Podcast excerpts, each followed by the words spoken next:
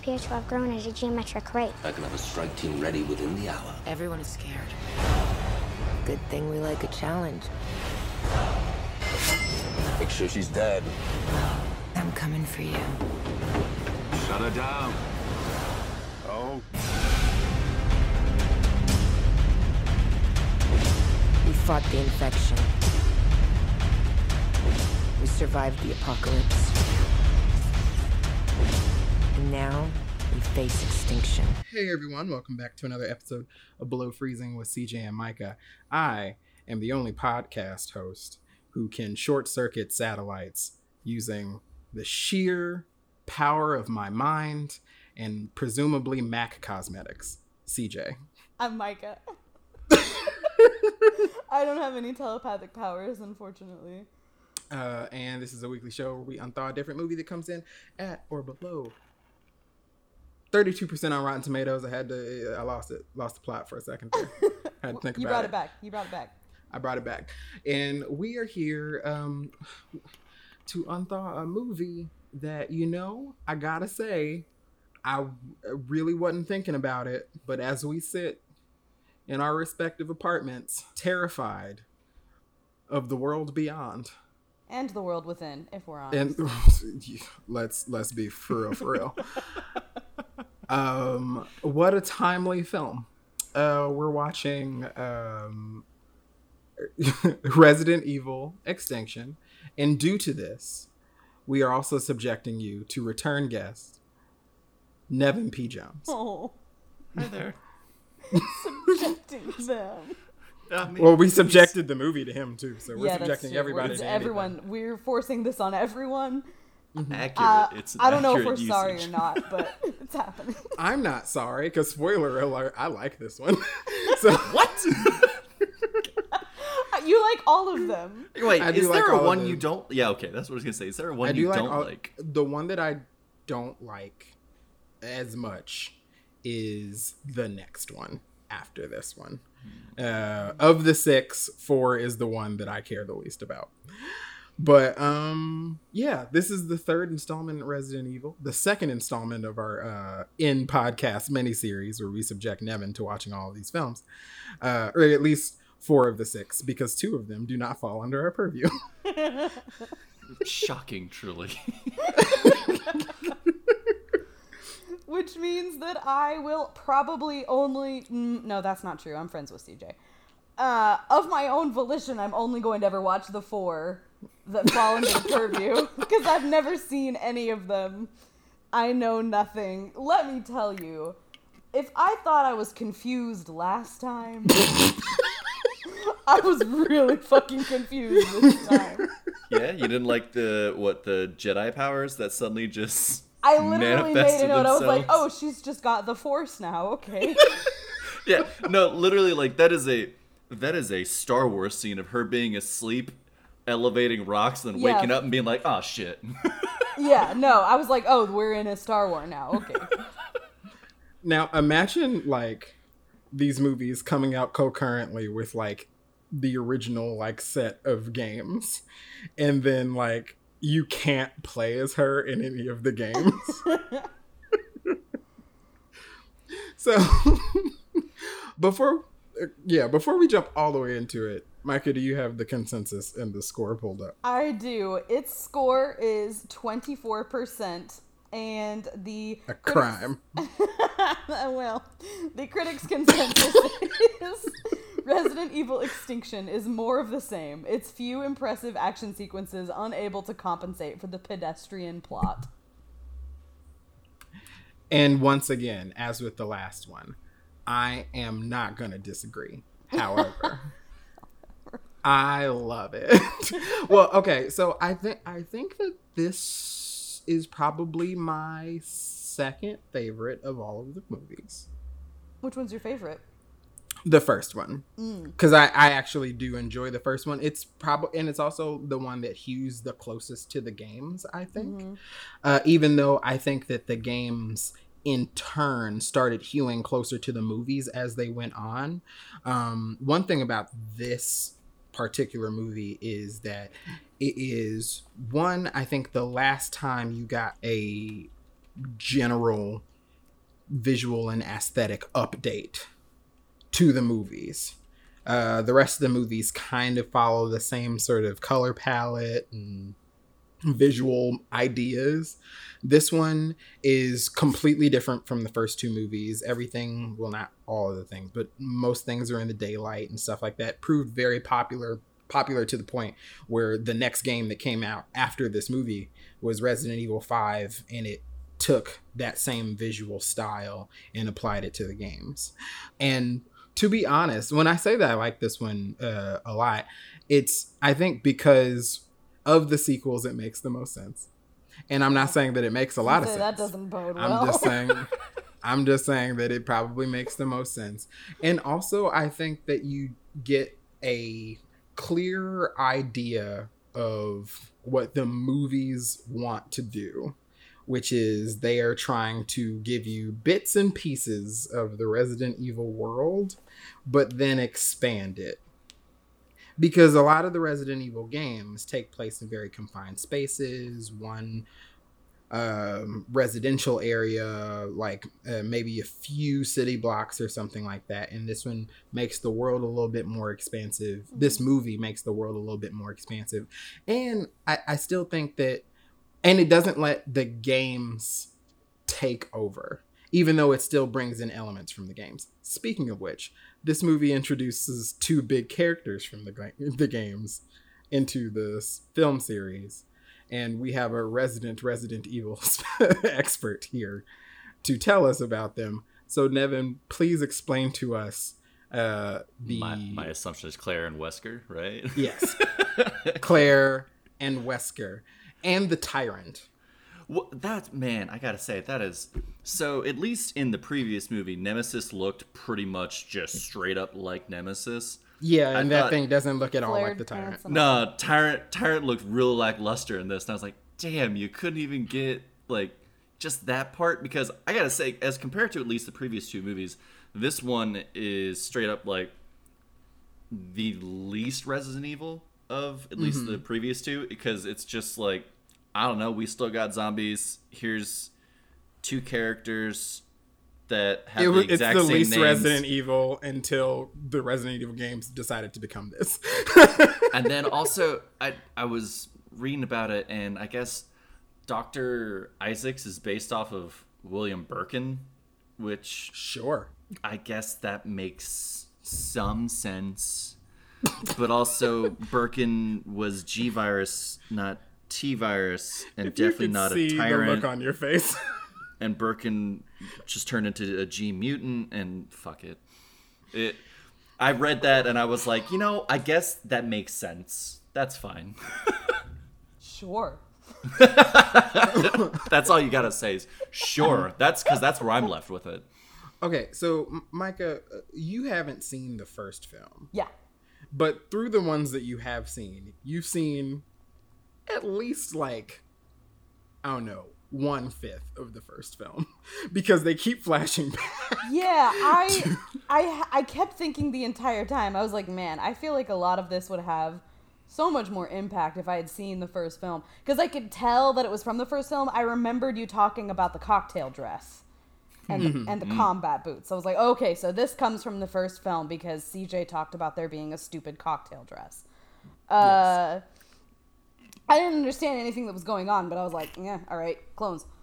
Um, Yeah, so we open we open in the house from the original Resident Evil film, which we are to presume is the house from the original Resident Evil game, and yeah, so so on and so forth. Alice wakes up in the shower as she does at the beginning of the first film, and she makes her way through the house and she opens a door, but it turns out it's an umbrella facility, much like the umbrella facility she escaped from at the end of the first movie and the beginning of the second movie. And uh, then she is killed by Sci Fi Gadget. Yeah. she she Rotating makes her way through a sci-fi version of an Indiana Jones movie where everything is booby trapped. Yes. Also, they're booby trapped in ways that are Easter eggs from the first film. Oh, so the okay. lasers and s- she was they were traveling through the hive with like a team of soldiers and stuff like that, and the laser thing Uh-huh. is how most of those soldiers died. Ah, my favorite thing about the laser thing was it started off with one at like waist level, right? And her instinct is not to duck, but to jump up to the ceiling. And plank upside down. Uh huh. Yeah, I love that that was her initial instinct. I was expecting her to duck, and when she jumped up, I was like, "What? For why? When you have borderline superpowers, why not show off? Why the fuck not?" I mean, if I could jump to my ceiling, hell yeah, I'm gonna Spider-Man all up in that bitch. But uh, ducking seemed the more efficient use of energy. But whatever, why not? So I didn't recognize any of those Easter eggs. That Yes, and- makes but but she she is killed and uh umbrella corporation folks take her body and dump it into a mass grave of other alice's um It was a, Uh, it was an effective visual. It was, it like, was oh, a very that's, effective- That's real creepy. Yeah. Gotta agree. was a very effective visual and we are sort of then just thrust into the film where alice narrating as she tends to do in a lot of these movies tells us that they were not able to contain the raccoon city outbreak from the second film and it spread to the rest of the united states in a matter of weeks and in a matter of months the rest of the world. And um, now instead of somehow i don't really and I think this was a complaint we had from the last one. I don't understand how the T virus works.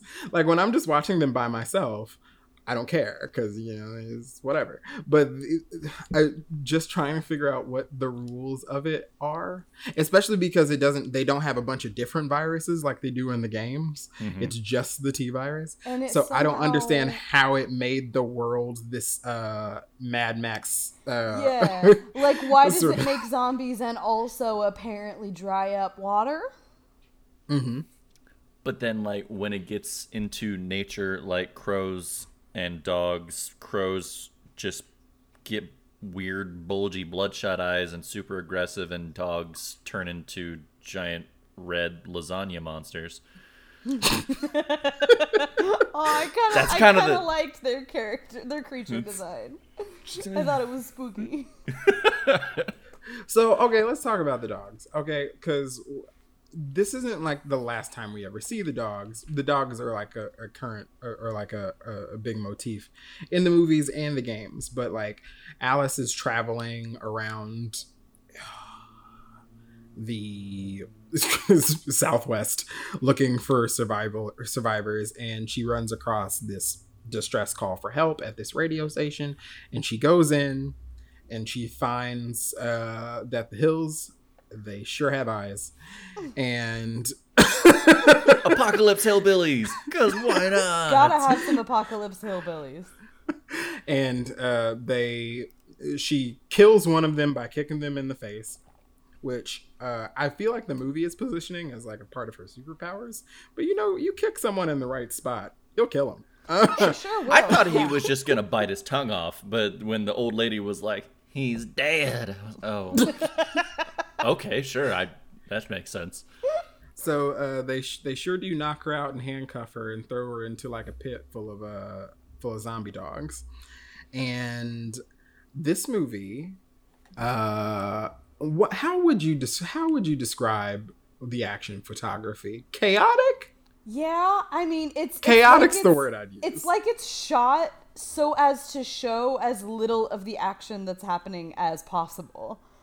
You're not I gonna guess- get a zoomed out shot in in these movies. They, no they're zoomed like, out shot, no shots of any close. of the blows connecting. Um, it's like they're only filming her movements between the actual fighting she's doing. Mm-hmm. Like, come on, just get you a fight choreographer and figure that shit out. Like, that's not. I know that the CGI is hard, but come on. So uh, she manages to make it out of there by uh, MacGyvering the building. Um, Yeah. and causing it to collapse and for uh, the apocalypse hillbillies to be eaten by the zombie dogs. Uh, and then we are introduced to the convoy.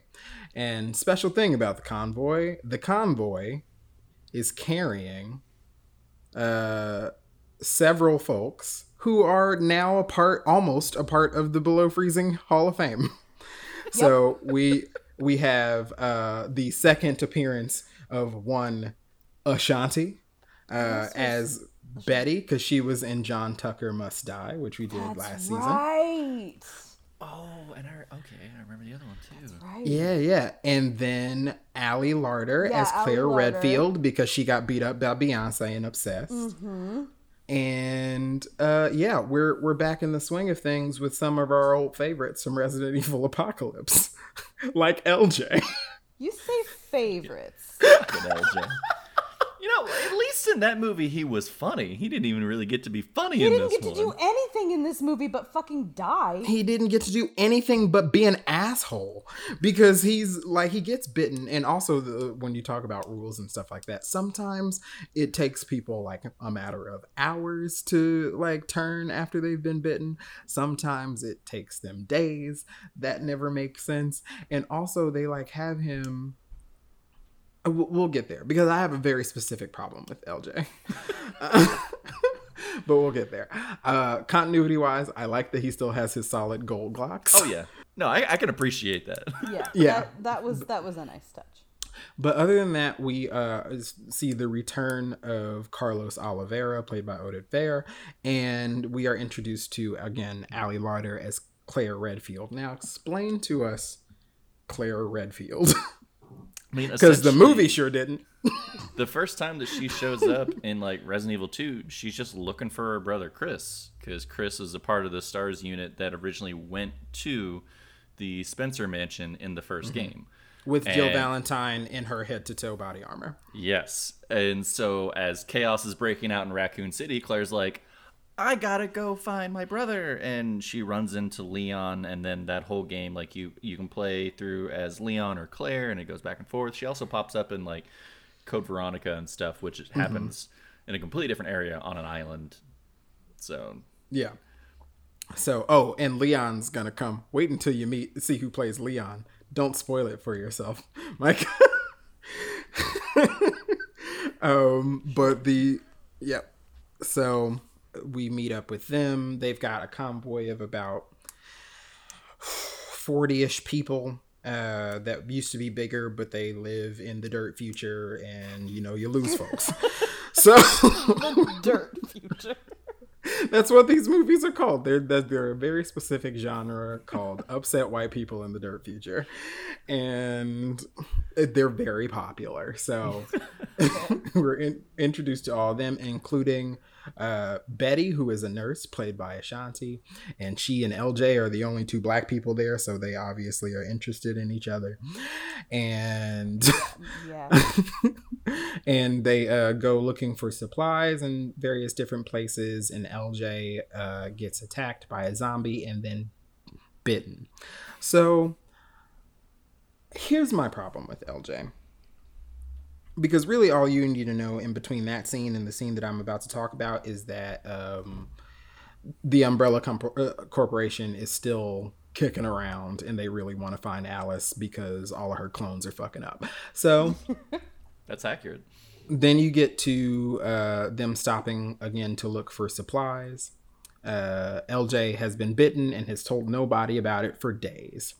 Uh, they get then surrounded by a murder of crows. Yeah, really on the nose with that one, weren't they? by a, a, a murder of crows that all have bloodshot eyes and are infected because they have been feasting on infected flesh. And uh, What I want to know is Mm-hmm. how is this the first time that they've encountered crows that have been eating zombies? Like, crows are all over the place, zombies are all over the place. How has this not happened yet? uh, I don't know. They've been driving. Movies. Maybe they just haven't seen them yet. Sure. Could be. Maybe so. I mean, they make some comment on when they enter Las Vegas of like, where's all the people, where's all the stuff, and they're like, the crows must have picked them clean or some crap. Is I feel like what they say in there. So maybe the crows have just been chilling around Las Vegas and they ate every single damn thing there, and then they left. Yeah. That's about as movie logic as I got for you. Sure. Yeah.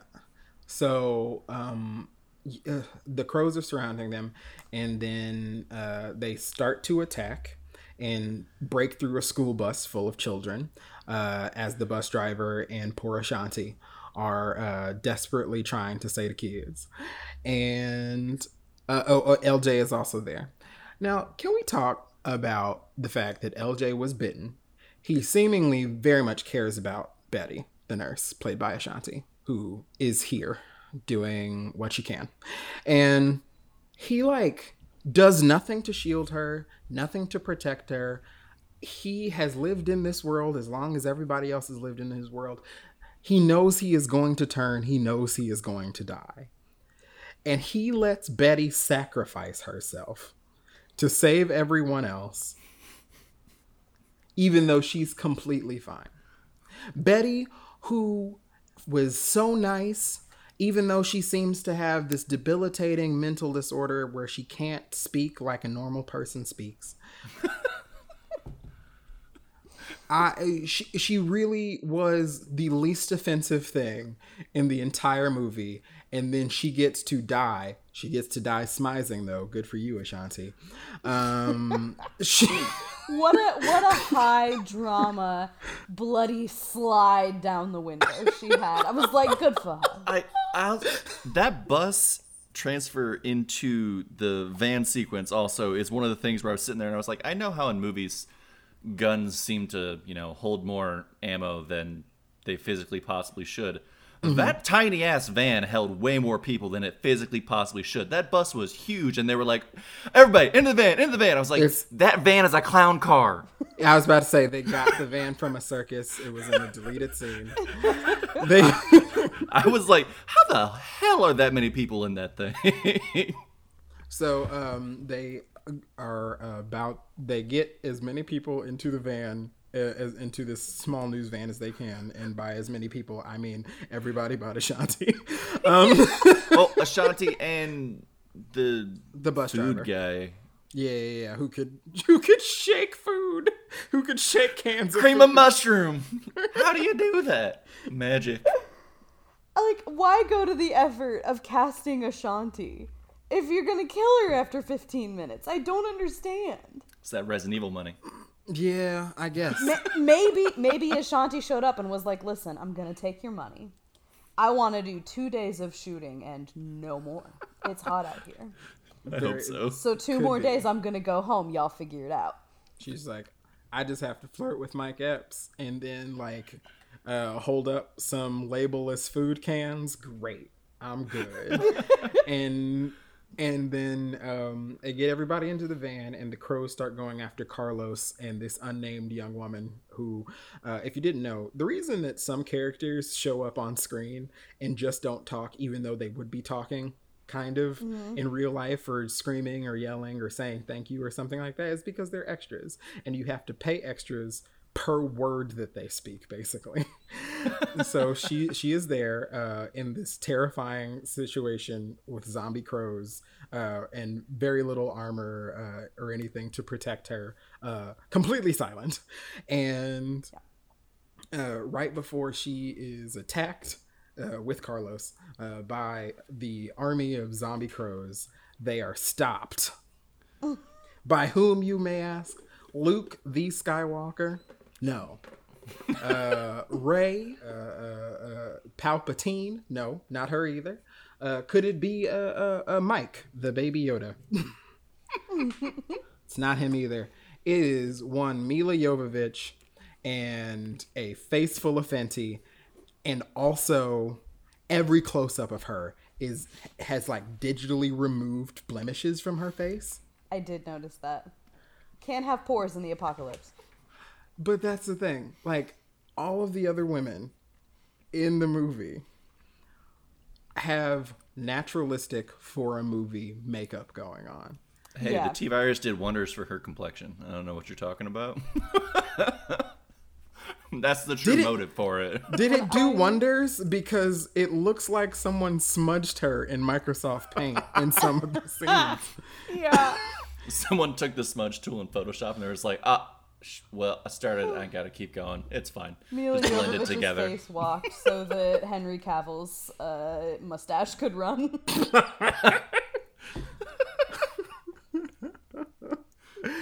Did his mustache really run? Also, like It I don't did. know. it took the internet by storm. The the pictures of him now, like in the Superman outfit with the mustache, I was like, keep it. It looks good. Yeah, Damn. that, listen. I am I so I skyped friend of the podcast Megan last night, and we had an uh-huh. extended conversation about how frankly attacked we feel by all of these men growing mustaches and looking good. how fucking dare you? Grow mustaches and look good, and yes, I'm talking to you, Alex Gradette. You're one of them. How dare you? So we're, we're reintroducing Alice to the rest of the group, uh, who us we are led to believe uh, lost contact with each other after some raid in Detroit that happened off screen. Oh, did we hear about that? I uh, Uh-huh. missed, missed all of that. She she ends up saying something about you know I left you guys because Umbrella will be coming after me and it would put you all okay, I caught danger. that. I feel like Mm-hmm. you know how I can ship a ship in two seconds or less.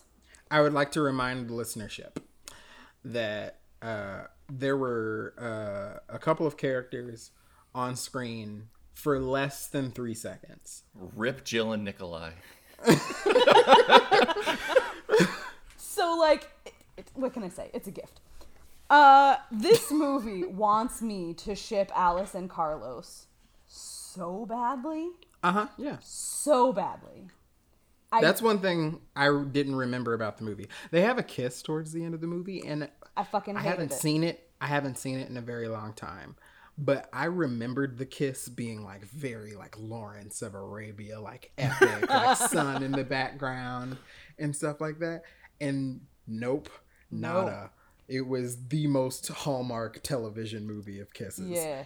It was it was junior high kids in a play who the director secretly ships so they make them kiss in the show.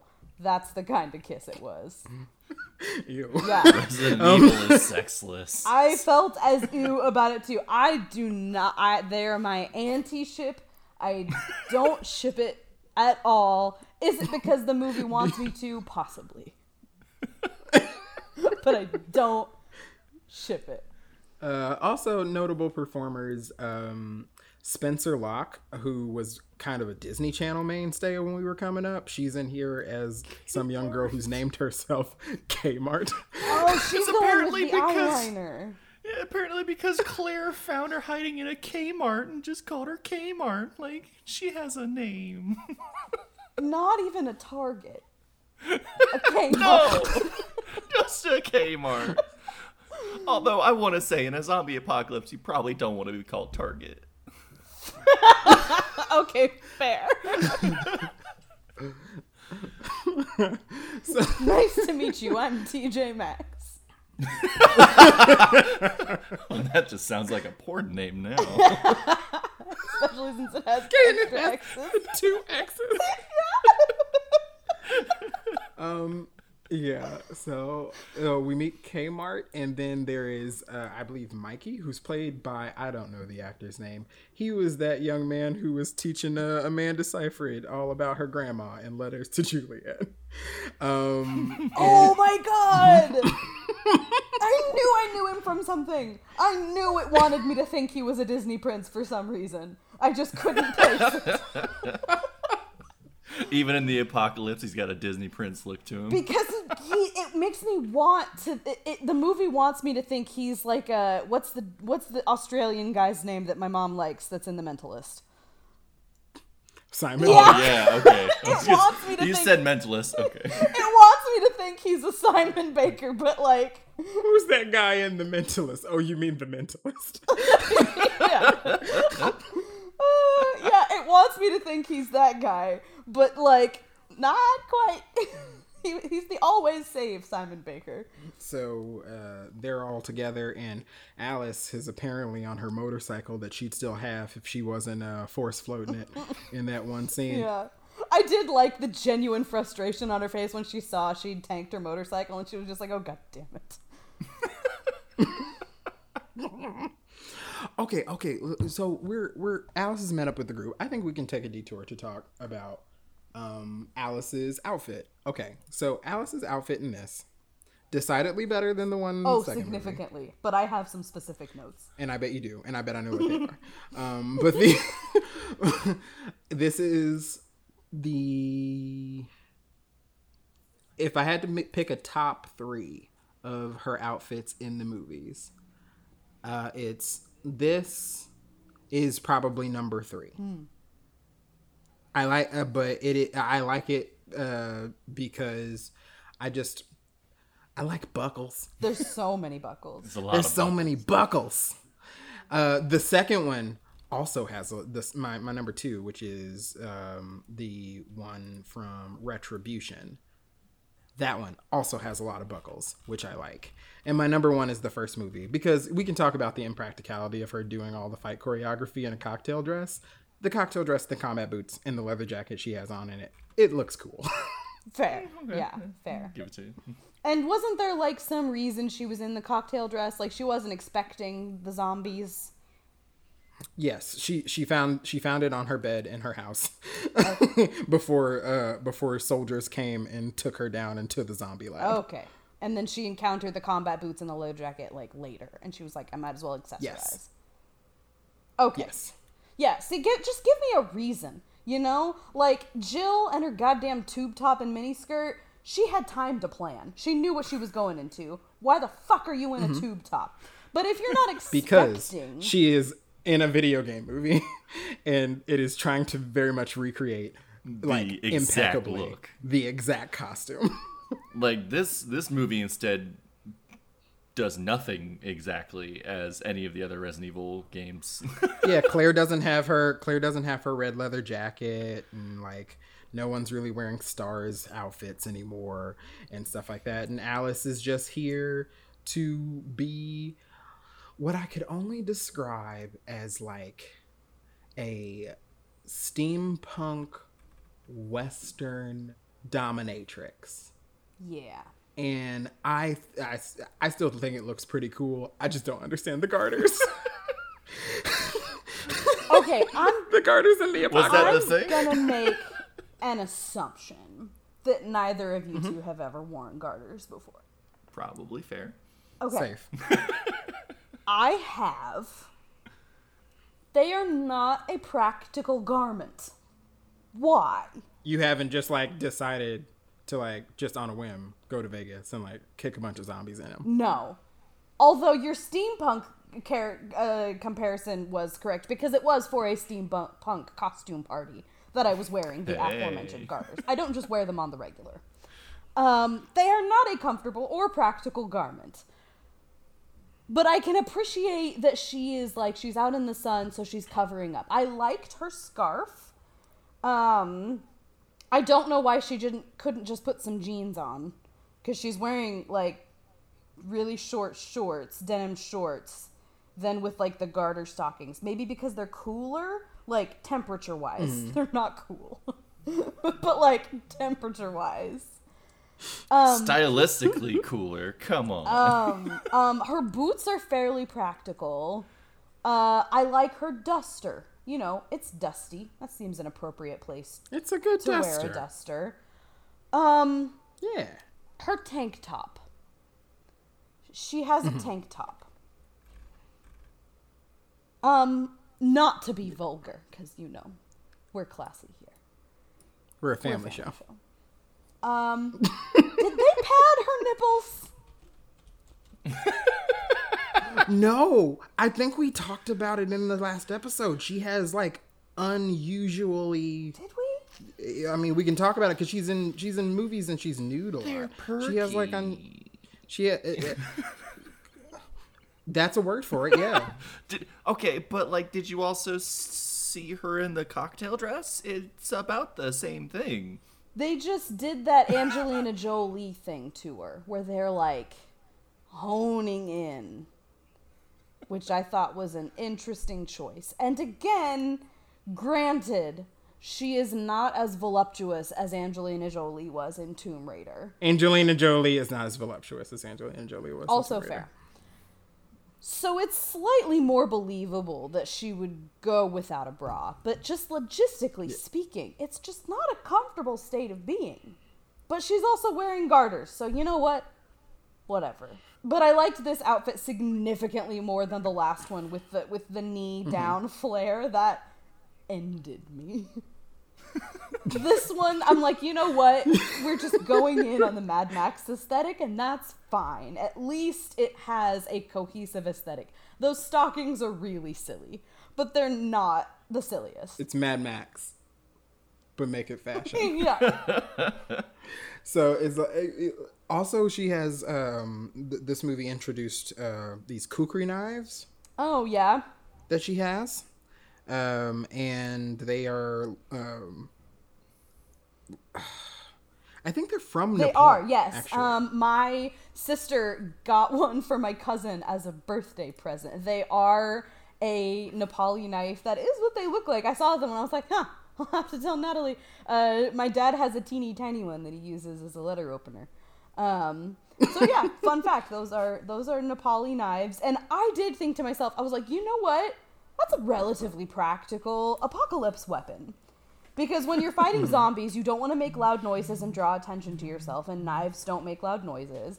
Knives don't require hmm. reloading. So as long as you've got They do not. superpowers like Alice does and close contact fighting isn't is is viable for you, sure. to be fair, in the Resident Evil universe, at least in the Resident Evil universe in films, guns do not need reloading either. Are they like sci-fi guns? Or is it just like They video ju- game logic? No one, no one, no one ever reloads a gun. I did notice they must have guns like pouring out their ears because every time somebody's gun ran out of bullets, they just They chucked it. throw it. They just throw it. And I'm like, guys, like I thought you were just talking about how you need to find bullets. What are you gonna put your bullets in?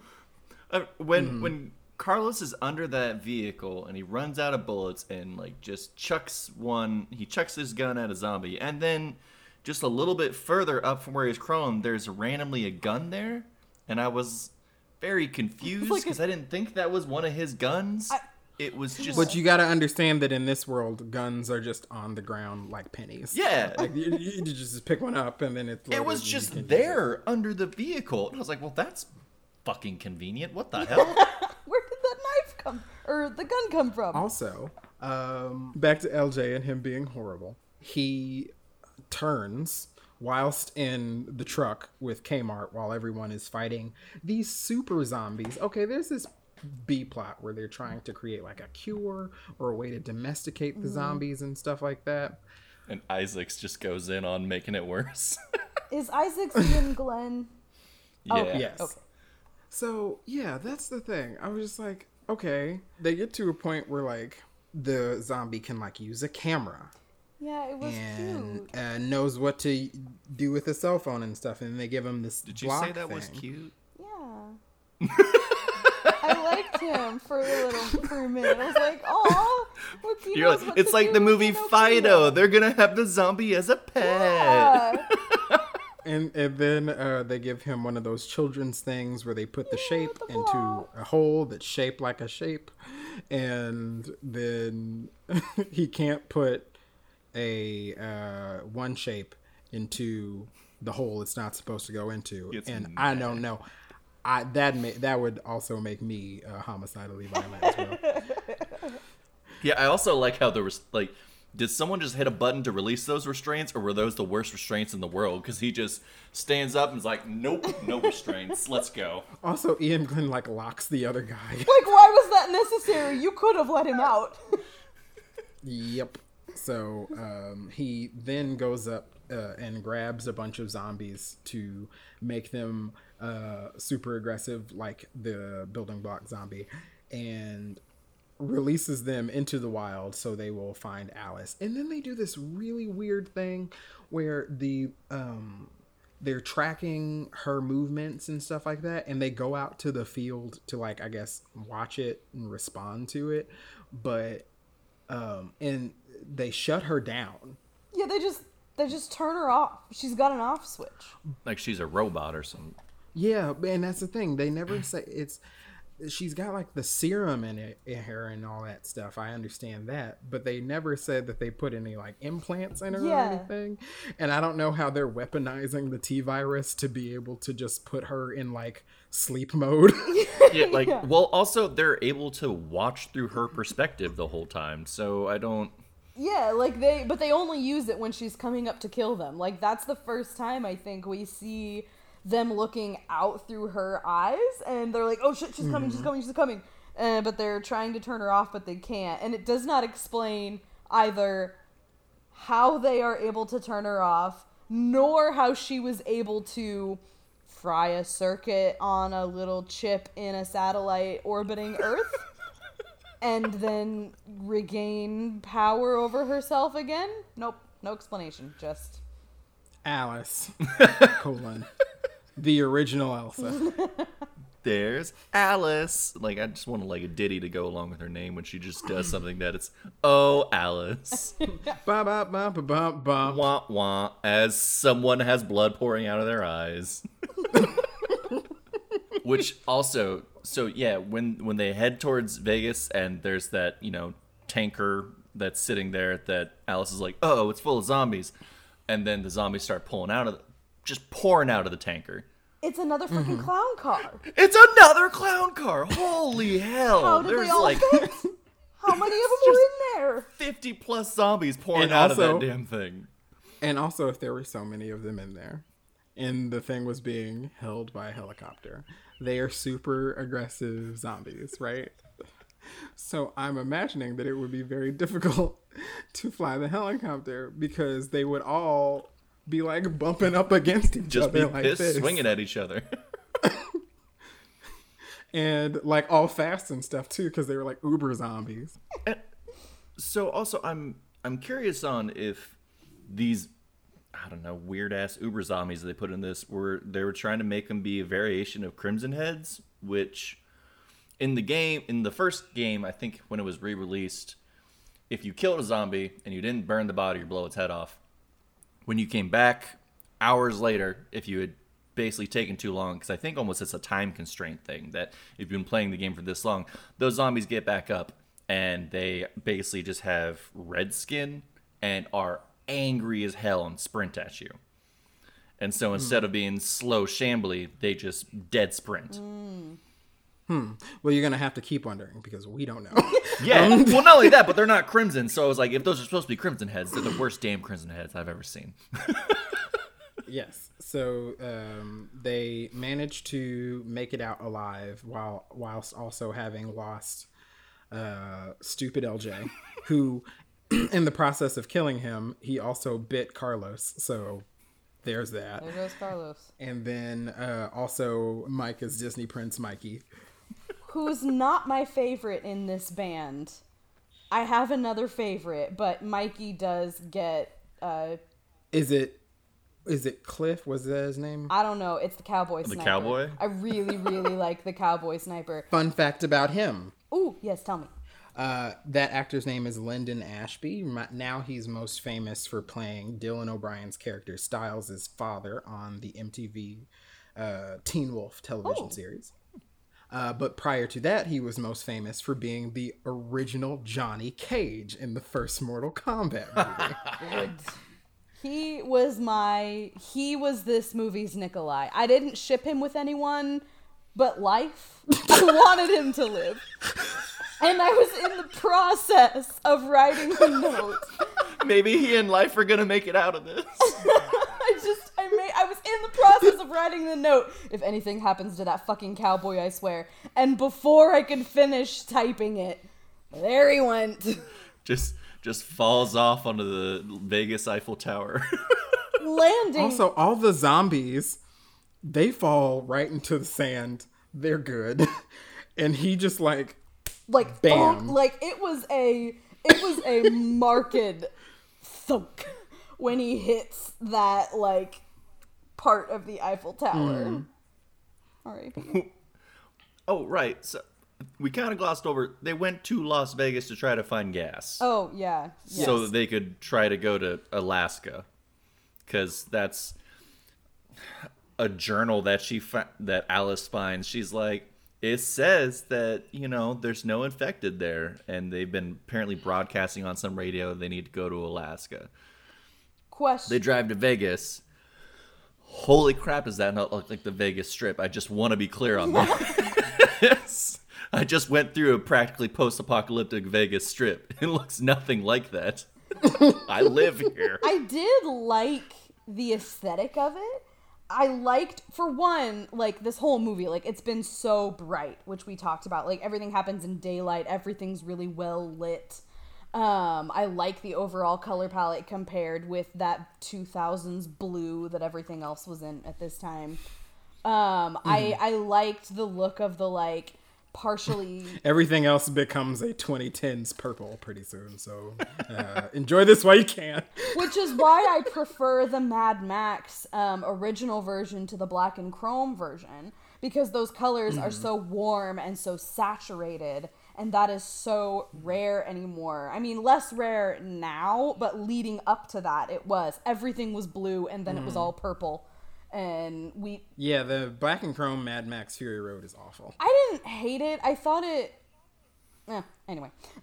also, Mad Yeah. Max Fury Road is my favorite movie. Full stop.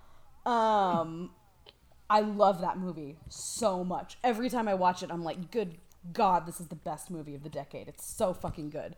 So I was already uh, more well disposed towards this one because I was like, you know what? It's trying to be Mad Max. Well, so this this movie is shot by the same. It's got the same cinematographer for from the first movie, actually. So I definitely think that this movie and the first movie look better than by leaps and bounds the second movie did. The second movie did nothing for me, and I think this one looks better than the first one Except too. the action scenes. They're so poorly shot. no, they're, the act- they're and not. and that's the point of the movie, right? Like there's very little plot. Like the the plot is Alice finds some people. There's a secret lab. We're going to Alaska. The end. straight up until they get to that Las Vegas trip moment. Like It's so boring. this movie has the audacity of being boring as hell for 50 minutes. I made a note. I was like, wow, this is taking such a longer time to get where I thought they were going to get to. Like, it's been a long time, and I feel like very little has happened. Because the exposition, it's a lot of exposition that doesn't mm-hmm. actually explain anything. So you feel like, what is Yeah. the point of all this exposition? It's not explaining anything that actually needs to be explained. because it just starts you at a new zero because Yeah. again there is so much stuff that's set up at the tail end of the second movie that this movie just says nah I feel like each of the movies have done that though. Like the first movie, at the, at the end of the movie, it's like, well, she wakes up in the apocalypse, and you're like, oh, what the fuck? And then there's a clear jump. I feel like to what is happening in the next or in the second movie, even though. I guess it, it kind of picks up, but it's just drastically different. Like each movie feels drastically different than the last one. Yeah, hmm. I there that was one of I was like, what a what a massive disjoint between this and the last one. I didn't have that context for the last one because again, I've never seen the first one. Um, so it it could have done that. I didn't know. It did give a nice little five minute recap of the first one, which I appreciated. Uh, this one gave you no such recap. It was just like, we're in the desert now, motherfuckers. Like, everything you know is irrelevant now, and we're not going to explain any of the new shit. and Sienna Guillory couldn't be in this because she was doing the movie adaptation of Eragon that's why jill valentine isn't in this I was Oh, curious. yeah, that was a 'cause- question I hadn't gotten to yet. I was like, where the fuck is Jill? Why is Carlos here and no Jill? I didn't particularly care for Carlos, but I didn't like Jill's outfit, but I liked Jill just fine. Uh, that, wow, what a decision she made. yeah Jill in the second movie, just who the fuck are you? It's Are the you- same vibe as, am I a bat? Same- i'm fucking I a bat fucking bat? Same energy. yeah, exactly. Oh my gosh. So, um, yeah. Oh, one thing I wanted to talk about is I really like the sound of the first two movies in terms of like the soundtrack. The first film was scored by Marco Beltrami, who um, people might know from scoring the Scream films. He scored all of those very industrial sounds You know how I love the scream. and and uh, he scored it alongside Marilyn Manson, which is where a lot of the sort of techno-y bits that you hear in it come from, and they use some of it here, but not enough Yeah. of it.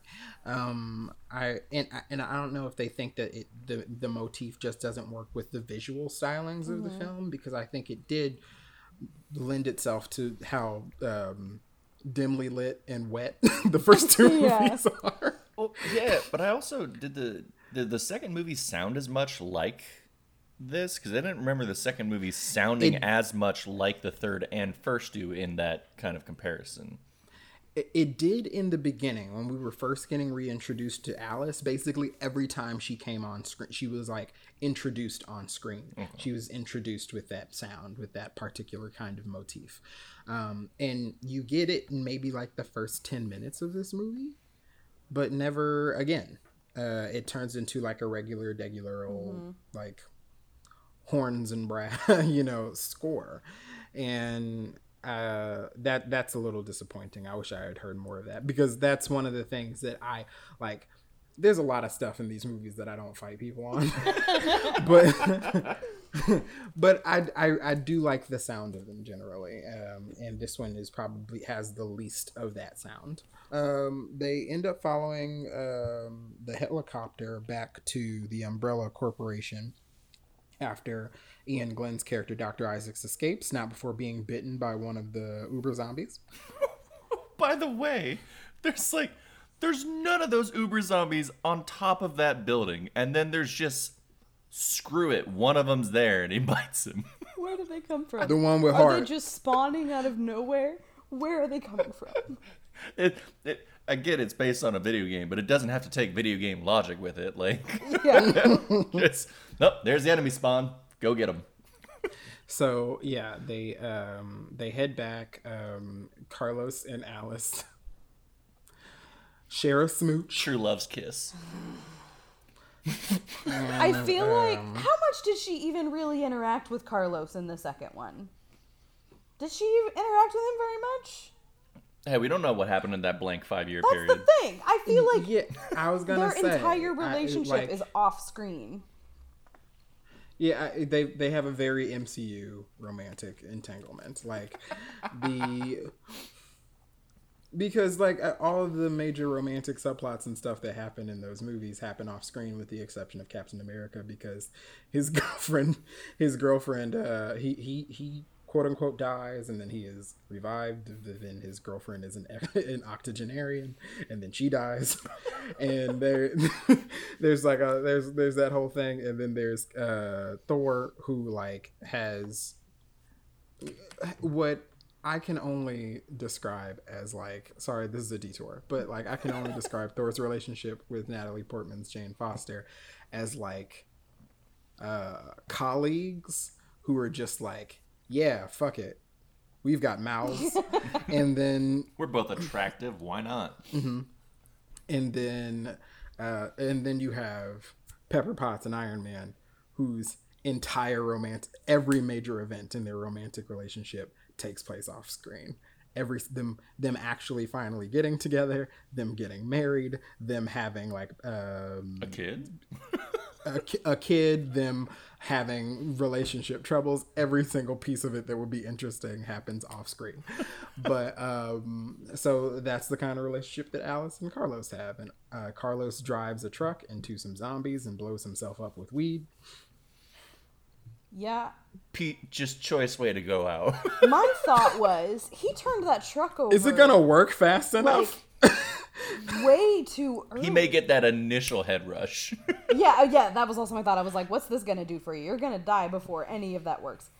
Um, but also, I feel like he turned the truck over way too soon. I thought he was gonna get in the thick of them, you know, squish a few more. Mm-hmm. That was my logistical problem with that. I was like, you what? You didn't wait long enough to turn your truck over to squish some more zombies. Also, well, yeah, what's because this? they or to blow up the fence because they still had to ram through the fence. What's this like couragely the cowardly dog fucking house out in the middle of damn nowhere? That's the umbrella's like a hiding facility. I was so confused. With its husband, Eustace Bear. yeah. I was so confused about the locations in the beginning. Where we saw that Alice thing, I was like, oh, she's in a mansion? How did she get in a hospital? How'd they get in the desert? Like, it does not explain to you that they're underground at all. You don't see, like, you see someone coming up from the floor, but I guess I didn't make the connect. I was like, where the fuck are they? How would you get to the desert so quick? I thought it was raining a second ago. I was deeply confused about the locations in the beginning. So uh, she runs down there, and um, but prior to her getting down there, Iain Glen's character uh, has been uh, shooting himself full of the antivirus for the T-virus because he was bitten by one of the super, Super zombies. zombies. So um, and What was what was his line for that? Of, you know, I made them so strong. I have to take so much of this as he's dumped like seven vials into himself. Mm-hmm. and then there is a uh, a snotty Englishman in a suit with a bad haircut. Oh, I liked him uh, because too. Because we love those. And, did yeah, I did. Why? Why do I like anyone? what? Okay. What? What about him did it for you? I'm just curious. not the like- accent. There wasn't even anyone to ship him. with. I don't know. I liked his suit, and I kind of and I kind of liked his face. Okay. I, sh- I ship him. I ship him with his uh, with his job. yeah, He, he was. I didn't want him to die. I made a note. I was like, everybody I like in this one fucking dies. Okay, so I, knowing nothing about the video games, what was your reaction when the tentacles happened? In his orif, just his face orifices. Okay, that that was my reaction. I was like, I guess I'm gonna have to have Nevin tell me who the fuck this is supposed to be because sure, we've got tentacles now. We've got a fucking lobster claw that turns into tentacles. Why the fuck not? And the like, video game movies are always the funnest because Micah is always like, we did the Tomb Raider episode, and, and I was just like, yeah, she goes and she upsets some sort of ancient spirit because she's taking stuff from graveyards and stuff, and then sometimes there's a T Rex. yeah, no, that's actually super accurate. Why not? See, Um, but but yeah, I feel like I need to send you a picture of the tyrant just so you get. Oh yeah, Why know this is not supposed look accurate. Like. He's okay. Nevin might take offense to this one. I probably. um I liked this tyrant. Oh, there he is. Oh, well, you know, there's still lobster claws. yeah, they're less tentacly and they're more just like a Spiky. big ass claw on one arm. He looks like if Colossus from the Deadpool movies was filled with lava and had claws. That's what he looks like. Okay. Yeah, okay, I could see it. They're real white and big claw. Yeah, Here's okay. another one where he's like goopier. Well, th- some of these pictures are also just different versions of the tyrant. Like the Mm. first version of the tyrant they're going for is definitely he's got one big claw, weird thing over his heart, and he shivs people on a giant claw. That's Yeah, what he he's does. got he's got like Wolverine claws, kind of. yeah, Uh, but his only superpower here seems to be uh, throwing people through walls and getting thrown through walls. Whoa! al- Yeah. Also, that like telekinetic screech that he has that sends Alice just through Yeah. a wall. my I wasn't expecting that. Um, so my thing that's probably gonna offend Nevin. Uh, I like fine. him as a creature design more than I liked the Nevis, the Nemesis. The Nemesis was so fucking goofy, with his no lips and his flared pants. I thought he was goofy. This guy, like, he's still got a little bit of Iain Glen's face, but there's some decent prosthetics happening, I think, in addition to the CGI that they're using on him. I thought the stuff over his heart was freaky. Um, the tentacles were, you know, they were tentacles, but he did. They sort of just like hung like a yeah prosthetic. he did kill my my suit boy um gruesomely. So that i thought was like an effective death if we're going for like horror style gore. Um so i i overall preferred the creature design in this to the last one just because i thought it was a it was a bit more visceral it was a bit bloodier which i expect from a zombie movie like the zombie dogs which you not inaccurately referred to as what lasagna monsters is that what you said but they but they looked like they were like rotting like you could see the flesh like i thought they were freaking there's still dobermans i don't know where all these purebred dobermans are coming from. Rudy. Um uh, po- Paul W. S. Anderson and Emilio. yeah, yeah. yeah. Um, also, podcast cat is making an appearance. Like I can't get him to go away quietly. Um, but yeah, I I liked the creature design in this one more than I liked the last one, and I don't think it's because it looked less like the video game. I thought maybe they just had a better prosthetics budget. Uh, That's probably and, fair. and less See, flare the pants. Yeah. it, it's it's just jarring when in the previous ones at least they were pretty accurate, Yeah, and then in this one they were like, well, let's take what is probably the the tyrant is one of the most prolific monsters in all of Resident Evil, and then they're Yeah. just like, eh, fuck it, we won't be accurate with this one. yeah. and in the first game, in the first game, correct me if I'm wrong, Evan. It's Albert Wesker, the guy in the sunglasses at the end of the table in all of the boardroom scenes. Isn't he the one that turns into the first tyrant in the first game? No, he awakens the tyrant, and that tyrant shivs his ass. Like that big claw that he has.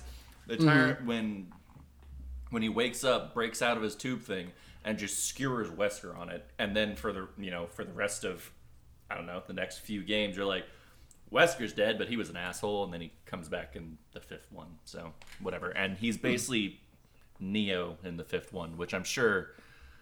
I dropped off on these movies, but I'm sure that later on when Wesker comes back, he's in a full big black duster, shades, and being Neo. I certainly hope so.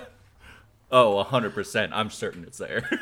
So, yeah, so he is uh, killed by going into the laser room, uh, which is, and this movie has so many callbacks to the first one, specifically because they assumed that, that it was going to be the last one. I remember the TV spots when this movie came out. It was all like, see the epic conclusion to the Resident Evil saga and stuff like that. So it was very much trying to be like the end of an era kind of thing. And then surprise, there's what? uh, like, I think- more? well, there's also like an interesting thing that I remember like every trailer for this movie had that big fire explosion of the crows and crap. And then like that mm-hmm. set piece just kind of sucks except for that one moment. Like mm-hmm. the moment that looks cool is her standing in the middle of well, I guess ash and feathers and explosion. Mm-hmm. Like th- that looks really cool. It's a genuinely awesome looking scene. Just the crow Yeah, set it's piece just very short. I did think the And then- CGI on the crows, though, when you just see them like surrounding the place, I did think that was really bad. That, that CGI is not uh, good. And also, the movie was sold like sold, sold on the idea that basically the entire thing was gonna be in Vegas, and they're in Vegas for like one Even scene. the summary on Netflix says something about Alice um, da da da da is wandering Las Vegas with Carlos or whatever. And I was like, she doesn't spend that much time with Carlos, and they spend even less time in Vegas. 15 maybe 20 minutes tops i would say Long enough for my boy to climb the fucking Eiffel Tower and then die. long enough for me to sit there and be like i don't think those monuments are in the right order like i think i think the sphinx and then the statue and then paris is further down the fuck Um, so yeah, the tyrant is killed by the lasers because um, Alice uh, finds a clone of herself, and then the clone, uh, we think it dies, but then it comes back to life and decides to laser the tyrant to death. Um, and and uh, she comes back out and she threatens the Umbrella Corporation remaining guys, and then she and her clone look out at an army of Alice clones. And you know how I uh, tried to set you up so you weren't disappointed by the idea that none of the uh, unresolved plot threads from Resident Evil Apocalypse get solved in this movie. I want you to know that the idea of the army of Alice's is only brought back in one scene in Resident Evil. After That was my follow up question. Was are we ever actually going to go to Alaska? yes, We are going to go to Alaska. I'll be damned. And then are we actually going to get an army of Alice clones? For a bit. You know what? I'll take it. See, I, and to be fair, I dropped off after Afterlife because I was like, nah, fuck these movies. So after that, it's going to be a brand new world for me. How many of them are we going to make you watch that you haven't seen? Two. Whoa, is it two? No, just one, just one, because you Just said one. you dropped off after Afterlife. Yeah, and, and and apparently the final movie has a positive rating, so that must just be end of a series nostalgia that's given it that is my guess. I liked it. The only thing I don't like about the last one is that it has truly awful sound design. Like to the point that like uh, all of the gunfire is pitched up to here when all of the dialogue and the rest of the sound design is like. Oh, I here. hate And that. Yeah. I feel like a lot of the sound balancing maybe it's just my own audio set here, but I feel like at times that I can barely hear people. Yeah, no, talk. I couldn't think- hear the yeah. dialogue in this very. I, kept I having think to that's turn it up and down. Netflix. Yeah, I think that's Netflix because I couldn't. I watched it on Blu-ray and it was not. Oh, it, it was saying okay. Well, the movie just has bad sound design. yeah, I, was like, Um, I think that's just it. But yeah, so the oh yeah, you bought these. I bought that whole set. I bought that six Blu-ray set because I was like, what was it, thirty bucks? Screw it. Had you seen them already when you bought it? Uh, yeah, no, I'd seen the first three Why or did you four, buy a thing and that then you not the last two. Uh, you know, it seemed entertaining at the time. and he knew he was, was- gonna have to do this. It was super cheap. I knew I was gonna have to watch Oh, them, you did and this then recently. also, yeah, Oh, yeah, not, not. Yeah, no, I was I like it, I looked at it and I was like, renting each one seems fine, but also, I'll just He's like, I would do anything for love, and and also that too, I guess. and I'll do that. Fuck it. yeah, I mean, I don't know. It just seemed like a good idea at the time, and I've gotten entertainment out of it. Hey, because we'll I get take to talk about something that I hate. um, so yes, um, the film ends with what do you call it? Um, the Alice's all sort of waking up in their different uh, water pod things. Paul W. S. Anderson was like, "Sweetie, you're gonna be naked," and she was like, "Gotcha." naked a lot, everywhere, just multiple. So, uh, and then that is the end of Resident Evil Afterlife. Or, excuse me, Resident Evil Extinction. The all they all run together. So, um, when we get back, we're gonna give the movie some freezies. For so long, I thought you were the future. I was wrong. I am the future.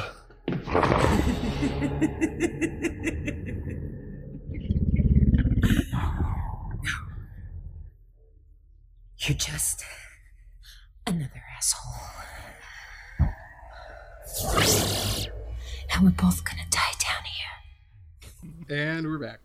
and this is the point in the show where we give the movie freezies. Uh, y'all know what freezies are. I don't feel like explaining it.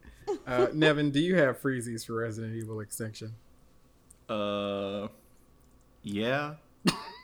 so, one, now that I live in Vegas, I do appreciate a set piece that is supposed to be set in Vegas, even if it's inaccurate as hell. Like, there's a whole building built through basically, you know, the Paris, the Eiffel Tower thing.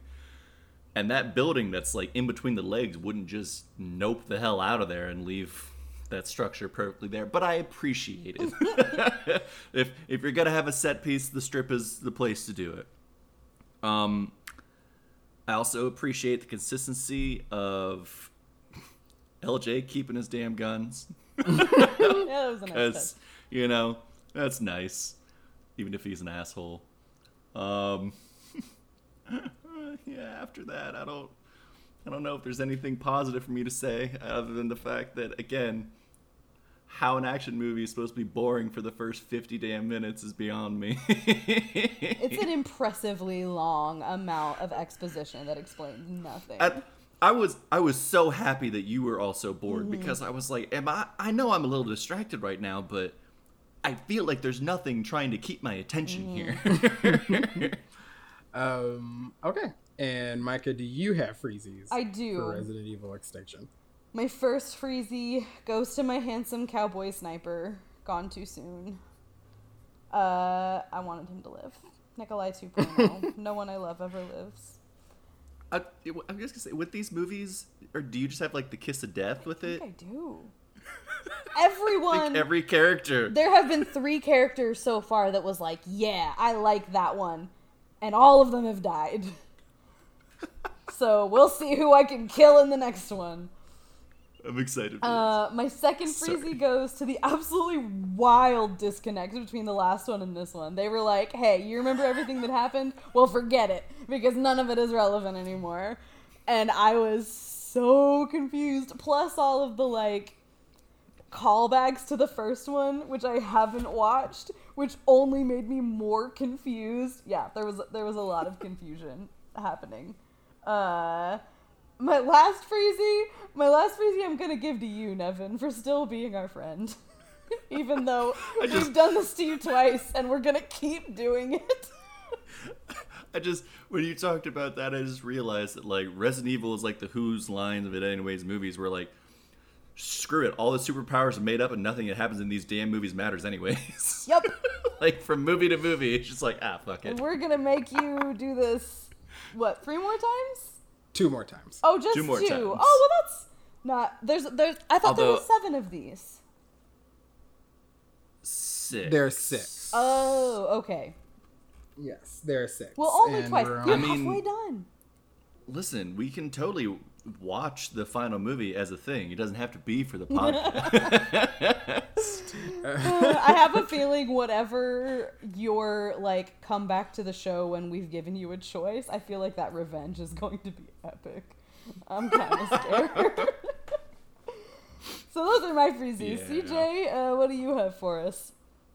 So the first freezy that I have goes to the level of vanity I think that it takes to digitally reconfigure mm-hmm. just your face in every scene of the movie that you're in.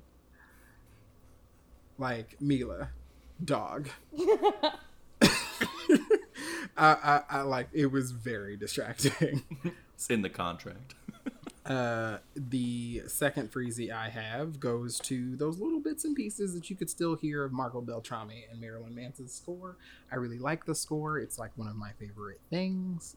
Um, so the bit of that that I could see or that I could hear, excuse me, uh, I really liked. And you know what? Just uh, because it really wasn't going to come from anywhere else, I've got a hunch from Rockadoodle Best Supporting Performance to award and that is to Ashanti just trying her best, That's fair. Nurse Betty I Betty. support it. playing poor Nurse Betty, who survived to the end of the world and was just gonna get dick wherever she was gonna get it, and died because of it. It's like too bad the person giving her dick was a dick. Uh, so um, pour one out for poor Nurse Betty, who did nothing wrong but talk like AI for no reason. so Ashanti gets the best supporting uh, actress award this week from me for Resident Evil Extinction as Nurse Betty. So those are my freezies. Um, this is the point of the show where we decide whether or not the movie is still fresh or freezer burnt.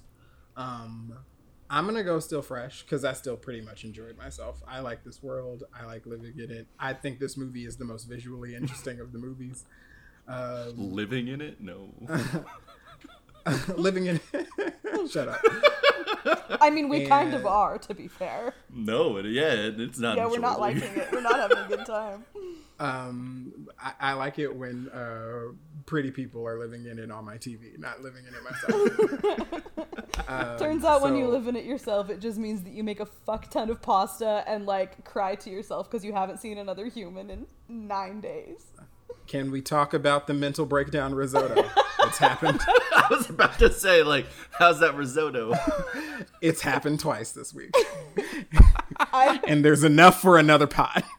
So I have made apocalypse spaghetti three times. Y'all got your consistent meals. It's good, you know. It's a it's a source of comfort. hey, True. that's all you gotta say. So, um, what say y'all? Nevin, Things freezer burn as hell. it's, just- it's, it's, it's like Pluto, which we found out was just a frozen rock. Jettison it. Get the hell out of here. oh, man, that means I'm the tiebreaker. And I'm really conflicted. Let it out. I'm Go gonna it. give it a still fresh, I think. What was that sound? My soul We dying. found our, It's our fine. sound to play during the break. It's not from the movie, it's just Nevin. Nevin, how do you feel about this movie? I I'm gonna give it to it for um, Alice's steampunk Mad Max costume. I liked that. I liked my sniper cowboy until the very end. Um, I liked her kukri knives. Uh, yeah, I think the things I liked outweighed the things I didn't in this one. So I'm gonna, even though the first 15 minutes were boring as fuck, I'm gonna give it a so fresh. So Hey, two out of three ain't bad for Resident Evil Extinction. So now we're now we're yeah, it's it's still tied because I think I went with Nevin on the last one and said it was freezer burnt.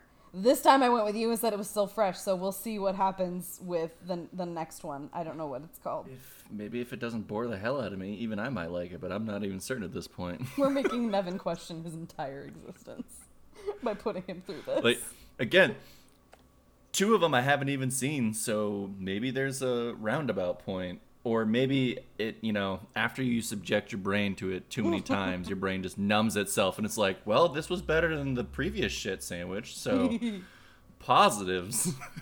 We'll wear you down. We'll wear you down eventually.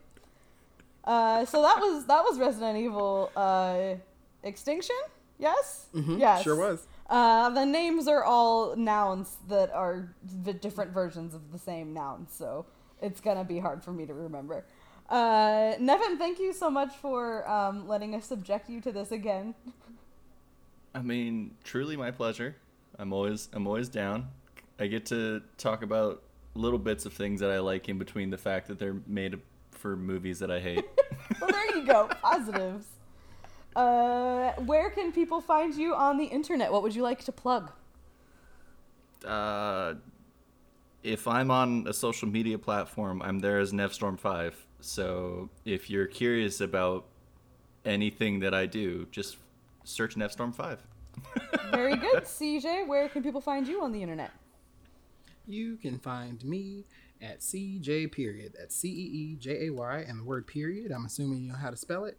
At uh, Twitter and Instagram. I also have a secondary show called Dan and CJ's group chat colon the podcast, uh, where me and Dan Purcell, friend of the pod, uh, talk about stuff. And then um, those episodes come out periodically whenever we want to. There is a new episode, a really recent episode about the effect that the COVID 19 situation is having on culture at large. And also, we talk about the year 2008 and how it's responsible for all of the pop culture that we consume today. So uh, you can check that out wherever you find your podcasts. Yeah, that is a great episode. Everybody definitely check that out. You can find me at Micah Renee B on Twitter and at Lowkey Stroke the Lemur on Instagram. Um, I was a guest on our sister show, um, the K Bay podcast, hosted by um, two time guest Michael, who is the best, and also Robbie, also the best. Um, that show's a great time. So if you want to hear me be thirsty and talk about K dramas, that's where you can find that content. Um, at K Bay Podcast or at K underscore podcast on Twitter is where you can find them. You can find the show at Below 32 Pod everywhere. That is Facebook, Twitter, and Instagram. Give us a like, give us a follow. Um, drop us a review if you would give us a five star review. That helps other people find the show easier. If you don't think it's five stars, we'd love to hear why. We always want to know what we can be doing better. Uh, CJ, what are we watching next week? There is a film, a some would call a legendary film. Oh. Uh, that we are going to be watching. It is about a mobster who has to kidnap the brother of a federal prosecutor at the behest of his mob boss. And when he futzes that up, uh, uh, extra backup has to be sent in. Uh, that mobster is played by one Ben Affleck. And that backup is played by one Jennifer Lopez. Yes, we are watching Gigli next week on the podcast. No. it's happening. it's happening. Get pumped.